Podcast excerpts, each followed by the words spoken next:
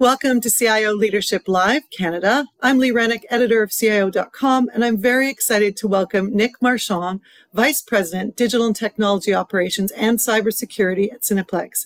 Nick, thanks so much for being here today. Could you please introduce yourself and tell us a little bit about your role at Cineplex? Sure. Uh, first off, thanks very much for having me today. Uh, my name is Nick Marchand. I've been working in IT for about 20 years, and I'm currently the Vice President of Digital and Technology Operations and Cybersecurity at Cineplex Entertainment. Very cool. Well, we really appreciate you joining us.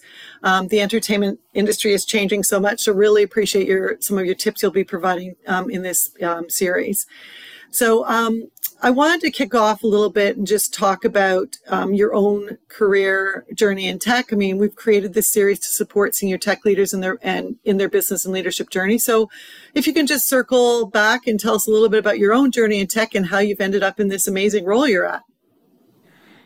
Sure. Um, originally, I went to university uh, for computer programming. Actually, that was that was where I was headed in my journey. But of course, you finish school, you're looking for your first job, and I was fortunate to find a role in desk side support. Um, you know, you have student loans and things to pay when you finish school, so I took that job, and and it was in the insurance industry, and uh, I really enjoyed it. And uh, with a bit of hard work and some luck, I found myself in a manager role within a couple years, and uh, really enjoyed my time at the company. But after a few years, it became clear that I have limited growth opportunities there. And as I was having that realization, I happened to get a call about a new role, which led me to Cineplex. So I've been with Cineplex now for about 15 years. I started out as a manager of theater technology support uh, at that wow. time, where I focused solely just on the theaters um, only as a, in our business.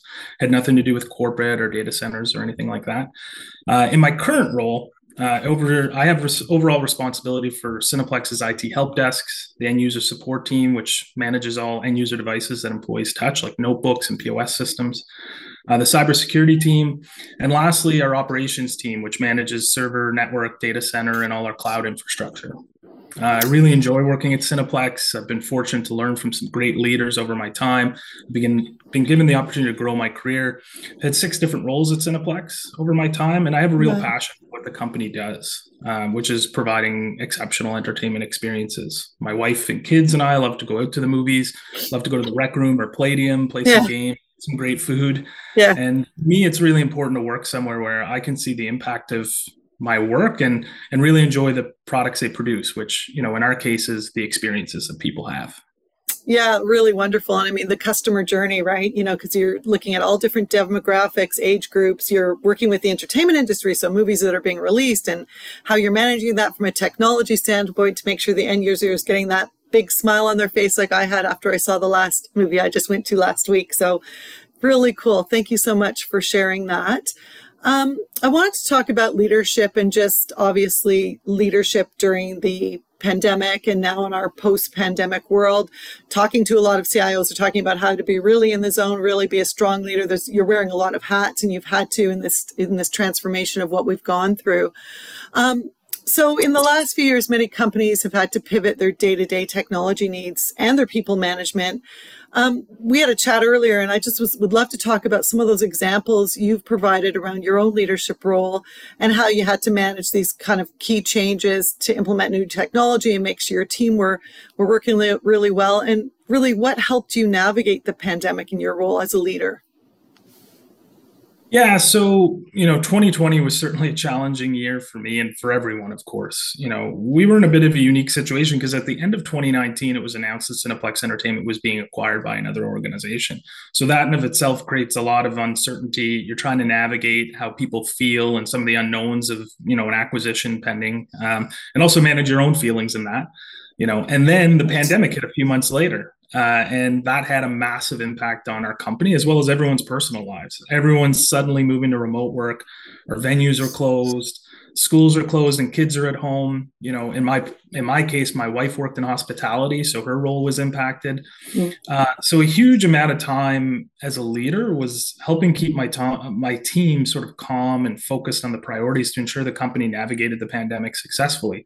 We focused our resources on helping our employees in that new remote world you know ensuring they had the hardware and the software and things that they needed uh, to do their job successfully Um, we look for opportunities to reduce costs and take advantage of the situation. Um, you know, always looking for the bright side and things. You know, with our offices and our locations closed, it was an opportunity for us to focus on rapidly upgrading systems. You know, software and hardware in the field. Um, we went through an initiative where we started upgrading, um, or we we migrated from older on-prem phone systems at our corporate locations into cloud-based solutions, and it was really easy to do because there wasn't people in the office. You know, uh, feeling that disruption. So. Um, also, as a company, we focused on building CineClub, which is our subscription service, so that when the pandemic eased, we were ready to launch it. It was a really important cool. initiative for the company. So, again, take advantage of that time, make sure you're preparing, thinking ahead. Wow. So you really had to pivot and on a lot of areas. First for your internal staff, then your obviously your end user, your customer. Look at ways to keep keeping people engaged, and then obviously what you touched on is dealing with the what's happening in your personal life. I mean, it was a huge disruption for people personally from the standpoint of managing families to managing job, you know, all the things you talked about, job jobs not being in the same space they were, all of that stuff. So um, I would imagine as a leader in your role, you had to keep a pretty clear head and uh, not let things get to you, but really take a process of dealing with things on a day to day basis and then looking at the long term view, which you did with the Cine Club, which is amazing. So thank you for sharing that. Um, so yeah, and I just wanted to talk about that because we just talked about the launch of the Cine Club. But can you tell us about some of the ways you've had to build new systems or accelerating partnerships to optimize the work output and leverage technology and partners, um, really to ensure the best outcome for your end users? So, do you think the future of technology will be much more collaborative, collaborative with the technology partner or the technology vendor? Yeah, definitely. I mean. Excuse me, I made reference to you know CineClub and cloud-based phone systems and things that we did at that time. But you know, when you mentioned partnerships, you know, one of the things I think about um, always was our data network across Canada. Um, 20 years ago, technology in cinemas was much more simple. You know, you had projectors running film, you had static signage everywhere. Um, your food service offerings were standard concession offerings and things like that. The, technology in a in a cinema was much more limited. Um, you know, a server, a few switches, internet connection, and that was yeah, it. yeah. yeah. And now we're in a situation where our projectors are no longer running film; they're running digital film. Um, right. we're in a situation where you know our signage is now all digital and there's a lot of it within our buildings yeah. Um, our VIP, we have VIP theaters with lounges, bars, in-seat service, and much more complex food offerings. And all that needs technology to support it. You know, POS systems have been enhanced. They're a lot more complex. There's a lot more physical equipment involved in terms of kitchen monitors and things like that, much like would, would be in a restaurant. So with everything getting a lot more complex, you know, our computer system needs, our infrastructure needs, and specifically our bandwidth has really grown. Years ago, a simple DSL connection that did email, debit, yeah. credit, that access was good enough.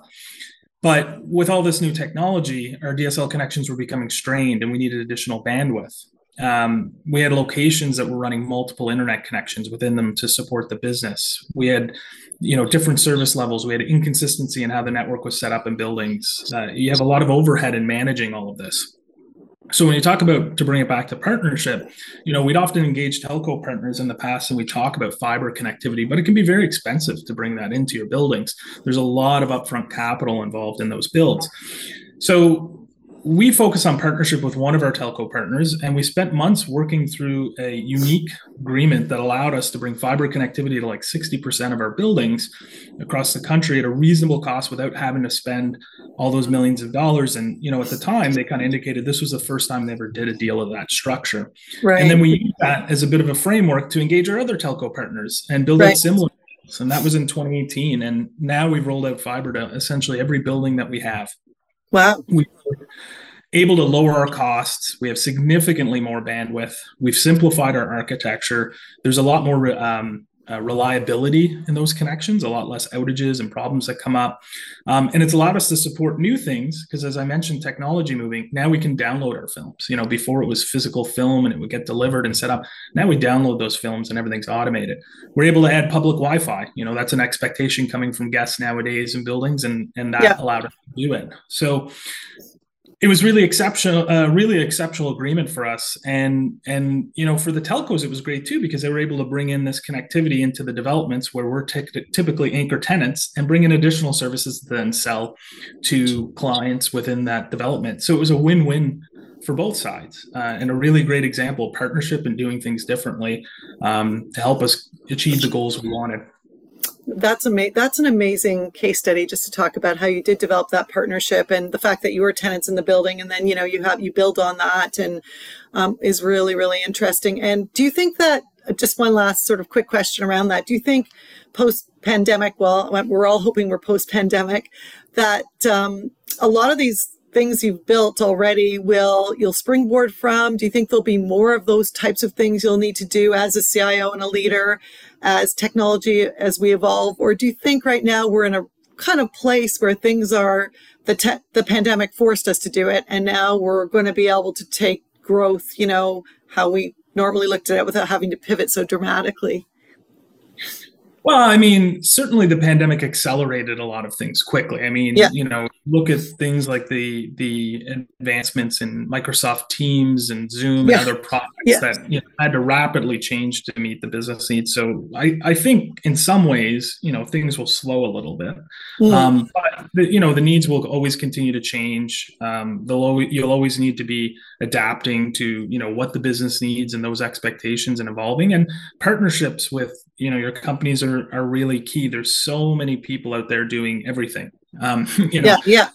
many leaders are in, inundated with you know companies calling you to help you with every problem that you have and it's really tough to figure out who to speak to and where mm. you spend your time and whatnot and i think you know trying to build strong partnerships and good relationships with companies and you know really focus on those strategic relationships. You're always going to have a mix of vendors some that are more transactional but yeah. where you have those key strategic relationships it's really important. And and again looking to have a relationship for mutual benefit and how you can support each other and, and grow. Yeah yeah, I love it. And a lot of CIOs I'm talking to are talking just about what you've spoken about is co-collaboration. Like just now, there's a real pivot towards being solely a service provider or vendor to co-collaborating. So I really appreciate you sharing that example very much. And I wanted to thank you very, very much for being here today to share uh, a little bit about your own leadership journey, what you're working on right now, and the impact of change during COVID. Thanks so much for joining us here today, Nick. No problem. Thanks for having me.